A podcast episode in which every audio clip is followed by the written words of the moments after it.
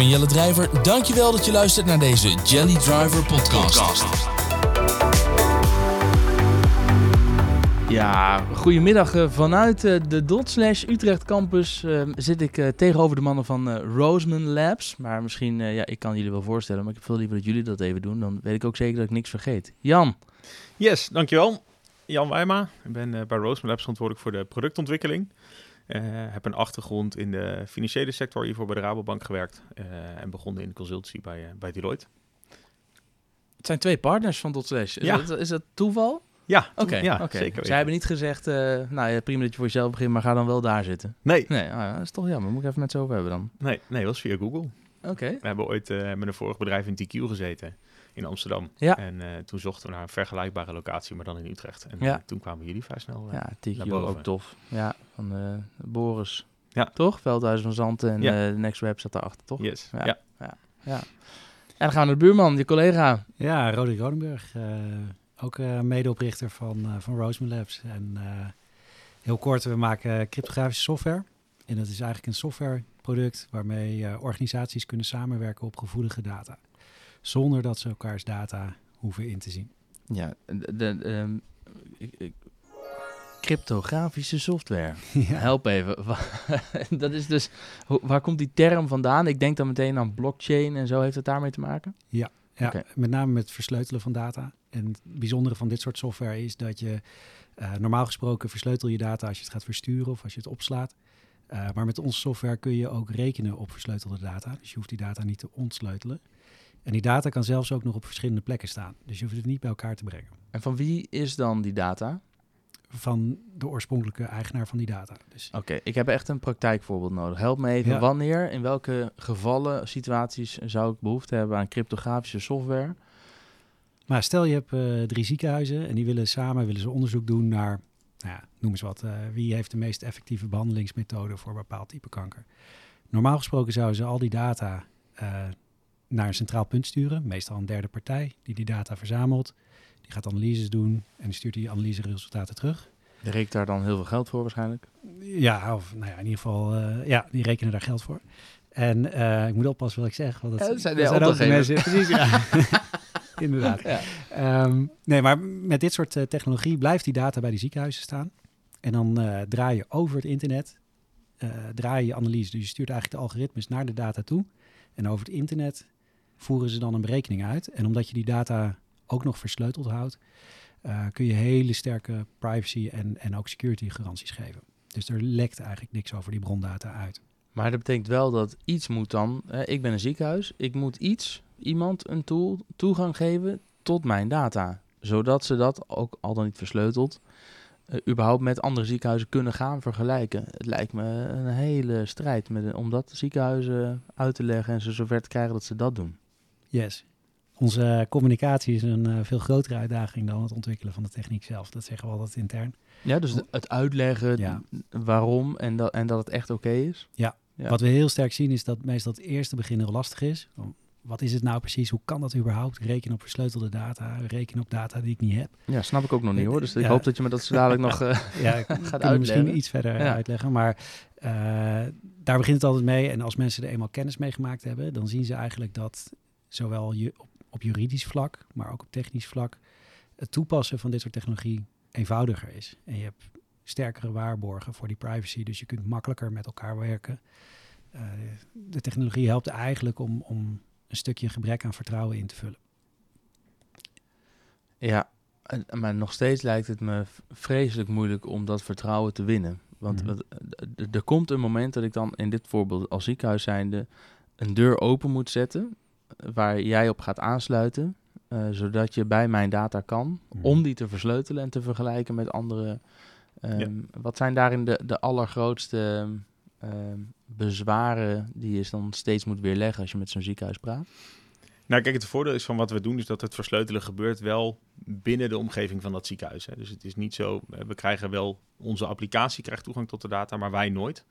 Eh, want zodra het, eh, het, het versleutelen gebeurt lokaal in het ziekenhuis en het verlaat dus nooit de, het ziekenhuis in, in een niet versleutelde vorm. Eh, dat is iets wat heel erg helpt. Ehm, en wat was je exact vraag? Nou ja, welke als jij nou bij een ziekenhuis binnenkomt die nog niet werkt met de, de technologie van Roseman Labs, dan krijg je vast bezwaren. Wat zijn nou de meest voorkomende bezwaren die je moet tackelen in zo'n gesprek? Nou, ik, ehm, ik denk dat het niet zozeer de technische bezwaren zijn. Het is eigenlijk altijd meer de, en ook niet zozeer bezwaren. Het is vaak meer het gesprek van wat is juridisch gezien, wat mogen we? Eh, en wat is de grondslag voor hetgene wat we doen vanuit juridisch oogpunt? Eh, en daar gaat vaak het, het gesprek het meeste over. En hoe kunnen we daar met onze technologie invulling aan geven? En hoe doe je dat dan? Want wat, wat ik, zeker die patiëntendata, ik kan me dat ook helemaal voorstellen dat een ziekenhuis daarover begint. Ja. Ehm, hoe doe je dat dan? Hoe, hoe, wordt dat afgedicht en hoe, hoe zit dat juridisch? Ja, nou, we hebben inmiddels best wel veel ervaring met hoe, eh, hoe onze eh, technologie past binnen het framework van de, de GDPR, dus de, de AVG-wetgeving. Eh, en kijk, het blijft zo, dat is altijd zo. Je moet een, om, om de analyse te doen die ze willen doen, moet je altijd een juridische grondslag hebben. En als die er niet is, kan je ook met onze oplossing, mag je de analyse niet doen. En dus dat is iets wat, wat altijd blijft staan. Eh, zodra die er is, kun je met onze oplossing veel makkelijker invulling geven aan een aantal principes uit de, eh, de GDPR. Eh, en dat is het, het voornaamste punt waar het aan bijdraagt, is de, de doelbinding. Eh, omdat zodra die data versleuteld is, kunnen er alleen maar analyses worden uitgevoerd als alle partijen die data inbrengen, die ook hebben goedgekeurd. Eh, dus het is niet zo dat die data op één plek komt te staan en dat iemand daar maar eens even in kan gaan kijken en allerlei analyses kan gaan doen en eh, specifieke patiënten kan gaan bekijken. Maar moet die Eh, data dan ook gestandardiseerd in alle ziekenhuizen volgens een bepaalde manier worden opgeslagen? Eh, nou, je moet in ieder geval met elkaar afspreken hoe je de data hebt opgeslagen. Hè? Omdat je, en, en dat is een van de, de leukste en grootste uitdagingen van onze oplossing, ook, je, je kan de data niet zien. Dus wat je traditioneel vaak ziet, is zodra een data-analyst met data gaat werken, dan gaat hij er eens even doorheen kijken. En dan ziet hij, oh, hey, zij slaan lengte op in meters, en zij doen het in centimeters, en zij doen gewicht in grammen, en zij in kilo's. En ja, dat kan bij ons dus niet meer, want we willen juist niet dat je die individuele data gaat bekijken. Eh, dus je zal met elkaar in ieder geval moeten afspreken, ik sla mijn lengte op in meters en eh, ik doe het in mijn gewicht in kilo's. Eh, als je van elkaar weet dat de ander dat anders doet, kun je wel in onze oplossing ook data weer transformeren. Als je maar weet dat alles in centimeters is, kun je wel zeggen, nou we gaan alles omrekenen naar meters bijvoorbeeld. Dus jullie, die, moet even in Jip en Janneke taal, jullie systemen zeg maar kunnen wel snappen, dit is een man van 1 meter 76 en zijn BMI is net wat te hoog. Ja. maar ze zien nooit, dat, dat is Jelle Drijver uit Utrecht. Precies. Oké, Ja. ja. oké, dat, Ja. dat is geruststellend. En, het, en een van de belangrijkste punten is dus je, eh, stel ik wil een, eh, een BMI gaan berekenen over een bepaald gemiddeld BMI over een bepaalde populatie van drie ziekenhuizen. Dan moeten alle drie die ziekenhuizen die data hebben ingebracht, moeten daar ook goed voor, goedkeuring voor geven voordat ik dat kan doen. Dus ik kan nooit op eigen houtje in onze eh, gemeenschappelijke... Laten we eens even kijken wat de gemiddelde. BMI is. Dus je moet elke keer bij alle deelnemende, alle participerende partijen, moet je aangeven, ik wil nu een onderzoek doen naar bijvoorbeeld het verschil in BMI's in verschillende regio's. En dan pakken we het UMC eh, in Groningen en, eh, en in Utrecht en in Amsterdam. En dan gaan we kijken, dan moeten zij alle drie Ja. actief zeggen, ja, dat, zijn, dat vinden we oké. En dat doen ze, waarom? Waarom zouden zij daaraan meewerken? What's in it for them? Nou, omdat, kijk, in ieder voorbeeld waar dit is, is er uiteindelijk eh, een geloof dat als men data samenvoegt, hè, dat je betere analyses kan doen of betere eh, modellen kan trainen of nieuwe, hè, als het gaat om voorspellen van bepaalde ziektes. Dan, hè, als er de partijen die meedoen, er is dan vaak het geloof dat als we dat met onze data gezamenlijk doen, dat als model daar uiteindelijk allemaal voor iedereen beter van wordt. Ja, ze zijn ook niet terughoudend om dat soort informatie te delen. Juist omdat eh, eh, dat kunnen benchmarken met anderen, dat levert die, voor alle partijen zoveel op dat ze bereid zijn om die data te delen. Ja, wat je eigenlijk heel vaak ziet is dat het eh, partijen zijn die al heel, heel graag een bepaalde analyse willen doen. eh, die de waarde van die analyse zien. Maar die zeggen van ja, weet je, met traditionele technieken neem ik te veel risico. Of kan ik bijvoorbeeld die doelbinding niet garanderen. Dan stuur ik die data naar jou toe. Hoe weet ik dan zeker dat je alleen Ja. die analyse doet die we afgesproken hebben en niet stiekem ook nog een andere analyse doet? En je ziet juist dat de technologie het vertrouwen geeft van hé, hey, nu kan ik zorgen dat die data niet ergens anders bekend raakt. Niemand kan het kopiëren, niemand kan het, kan het doorsturen. Ehm, en ik kan heel sterk garanderen dat je er alleen mee doet wat ik wil dat je ermee doet. Hè, en soms is dat één analyse, maar het kan ook een hele set aan analyses zijn eh, waarvan je zegt van nou weet je, een data-analyst krijgt een bepaalde vrijheid om dingen uit te rekenen en daarbuiten kan hij niks. Ehm, dus je ziet heel vaak dat er wel een wens is en, en, en een gedeeld belang. Wat je vaak ziet en wat, wat wij ook heel interessant vinden, is dat mensen die bijvoorbeeld verantwoordelijk zijn voor privacy, dus bijvoorbeeld een privacy officer of een functionaris gegevensbescherming, dat die opeens nieuwe tools tot hun beschikking hebben, waardoor ze niet altijd meer nee hoeven te zeggen, maar soms ook kunnen zeggen van hé, hey, op deze manier kan dat inderdaad wel. Wat zijn nou de, de wat is nou een, een mooi voorbeeld van iets dat is ontdekt of is, is, is eh, aangetoond eh, dankzij jullie eh, technologie, waarvan het de vraag is of dat zonder die technologie ook naar voren was gekomen? Ja, wat ik, wat ik zelf, het, althans waar ik de meeste inspiratie van kreeg, is, een eh, onderzoek wat we ge- gedaan hebben op het gebied van eh, het blootleggen van eh, criminele netwerken op het gebied van mensenhandel. Ehm, daar had je partijen die, eh, ehm, die informatie hebben over, dit ging om vrouwen in een prostitutienetwerk. Ehm, die vrouwen die lopen heel veel gevaar, die worden, die worden uitgebuit. En eh, de politie die wilde eh, bepaalde netwerken gaan schaduwen. Dan gaan ze bepaalde vrouwen gaan ze volgen. Maar er zijn andere organisaties actief in dat netwerk die informanten rond hebben lopen. En op het moment dat je een van die informanten per ongeluk gaat schaduwen, ja, dan verdwijnt zo'n vrouw gelijk. Eh, want, Oh. want die pooier die krijgt in de gaten van, joh, jij wordt in de gaten gehouden en die haalt zo'n vrouw weg. Letterlijk, die gaat naar een ander land of naar een andere stad. En wat, eh, wat die organisaties wilden, was dat eh, je een match kon maken eigenlijk tussen welke vrouwen staan op de lijst van de politie om te gaan schaduwen en welke vrouwen werken voor ons. En normaal gesproken kun je dat niet bij elkaar brengen, behalve door een rechter. Dat is in dit onderzoek ook gebeurd. Eén sample is door een rechter beoordeeld en eh, twee andere samples zijn met onze technologie beoordeeld. En dan zie je dat je dus een, een, een, een, die, die lijsten in de blind over elkaar heen kan leggen. Niemand ziet van elkaar wiens informanten of wiens vrouwen er op, op die lijsten staan.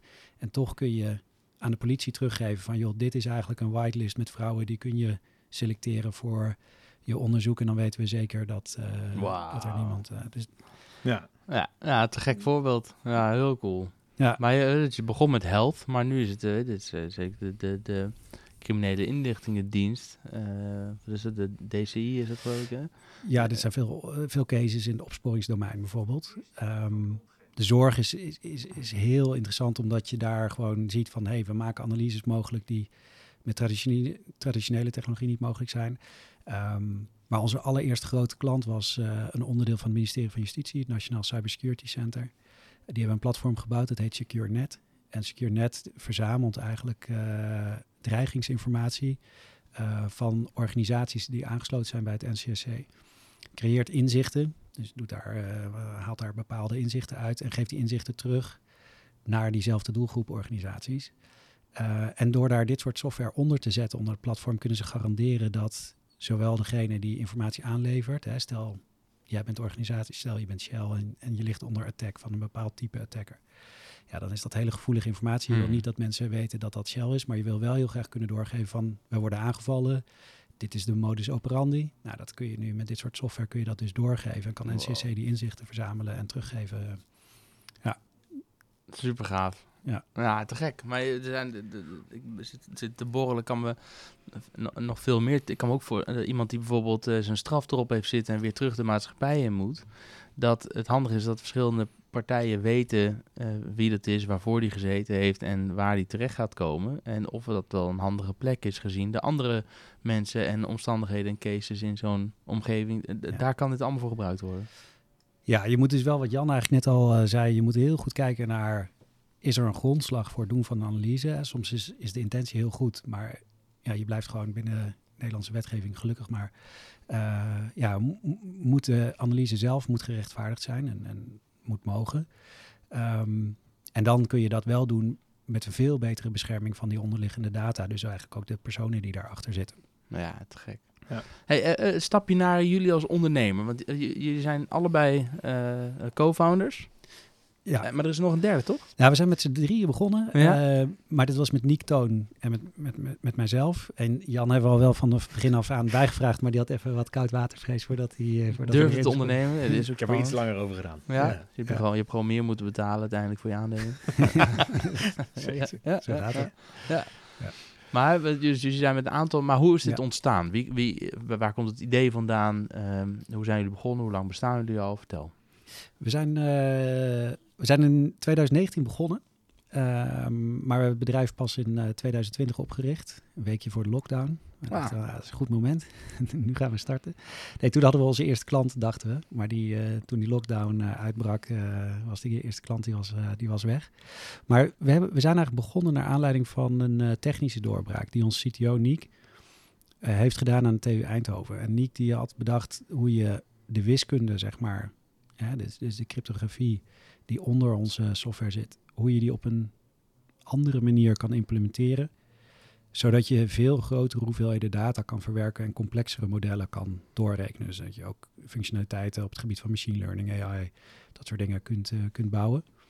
Ehm, en daarmee wordt dit soort technologie eigenlijk praktisch toepasbaar. Dus tot, tot eigenlijk heel recent, zeg maar vijf jaar geleden, was dit soort technologie was, was meer uh, professorware, werd in academia werd het gebruikt. En je ziet nu dat er wereldwijd opeens eh, bedrijven opkomen zoals de onze, die zien van hé, hey, je kunt die technologie kun je, ja, die wordt nu levensvatbaar en die kun je heel praktisch uh, gaan gebruiken. Dat was de aanleiding, daar zijn we mee gestart. En uiteindelijk was, ja, zijn we, Nick en ik zijn, zijn samen gaan bouwen. Toon die, die, die doet nog een PhD in, in cryptografie.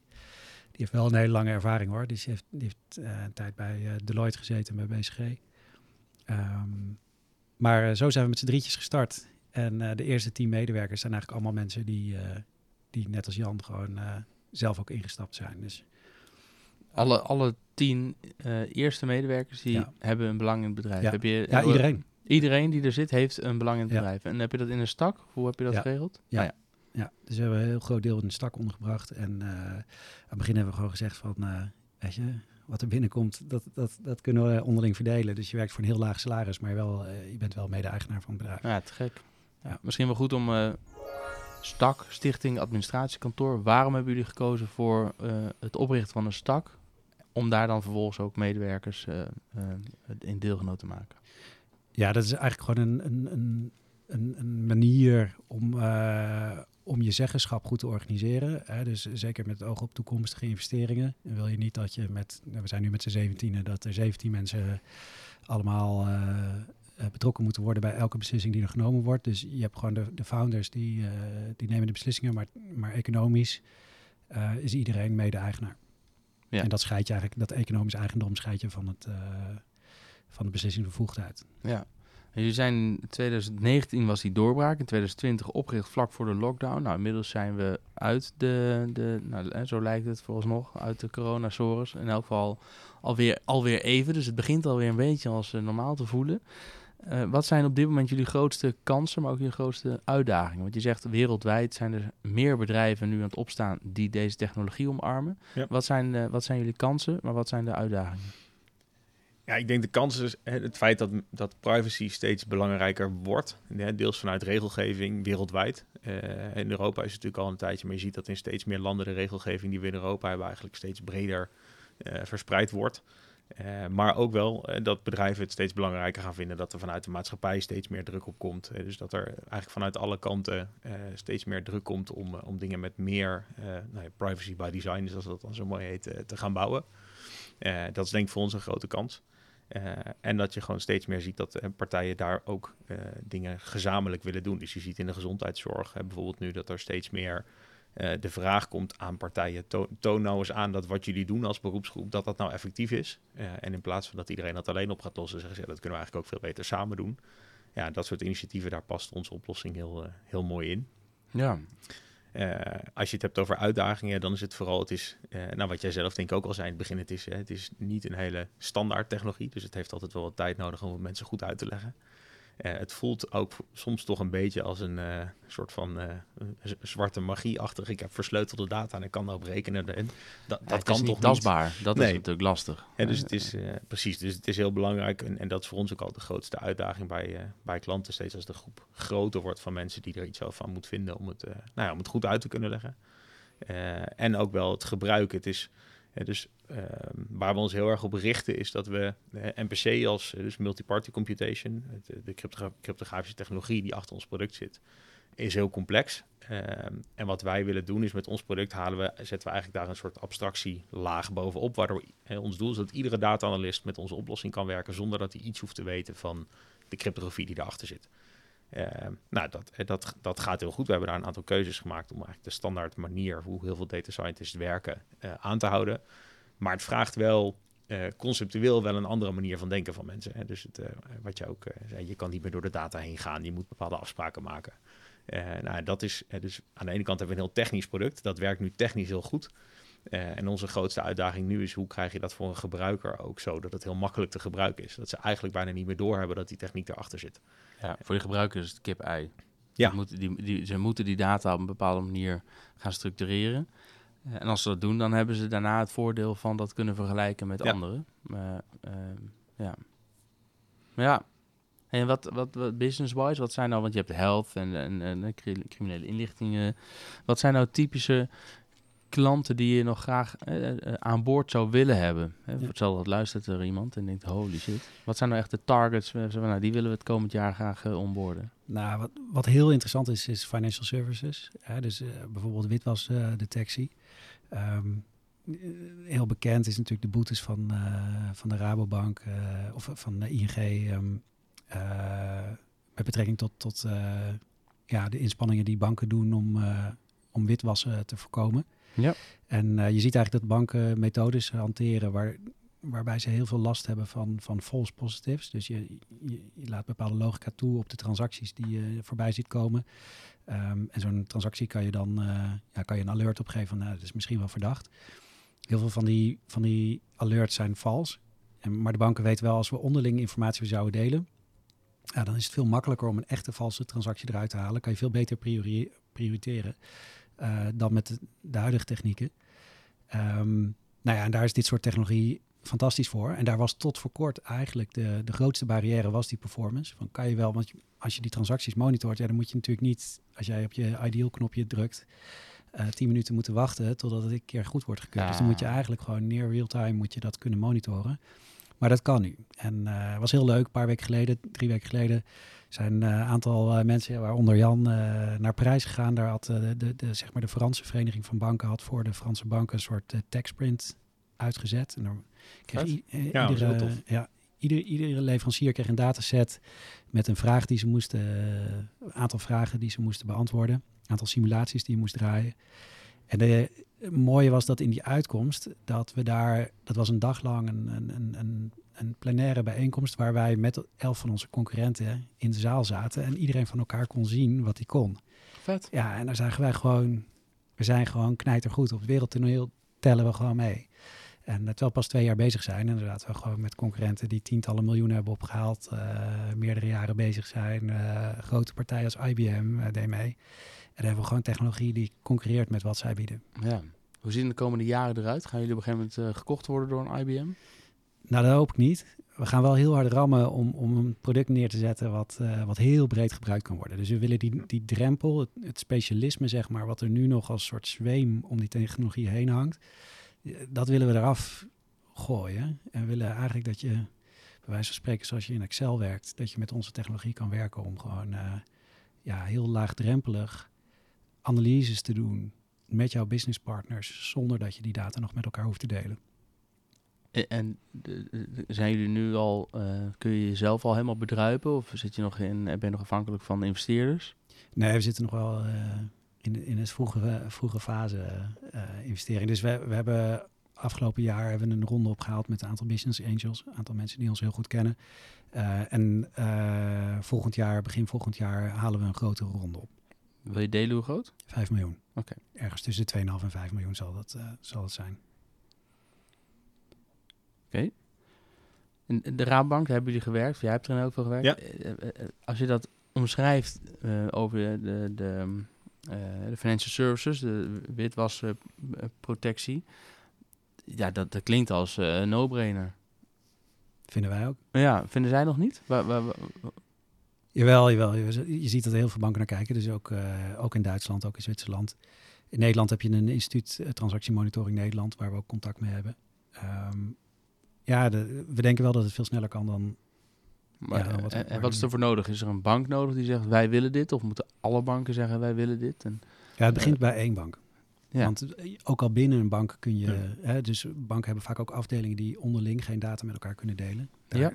daar heeft de technologie al toegevoegde waarde. Dan kan je goed ervaren hoe werkt die technologie nou en waarom is het nou ook veilig.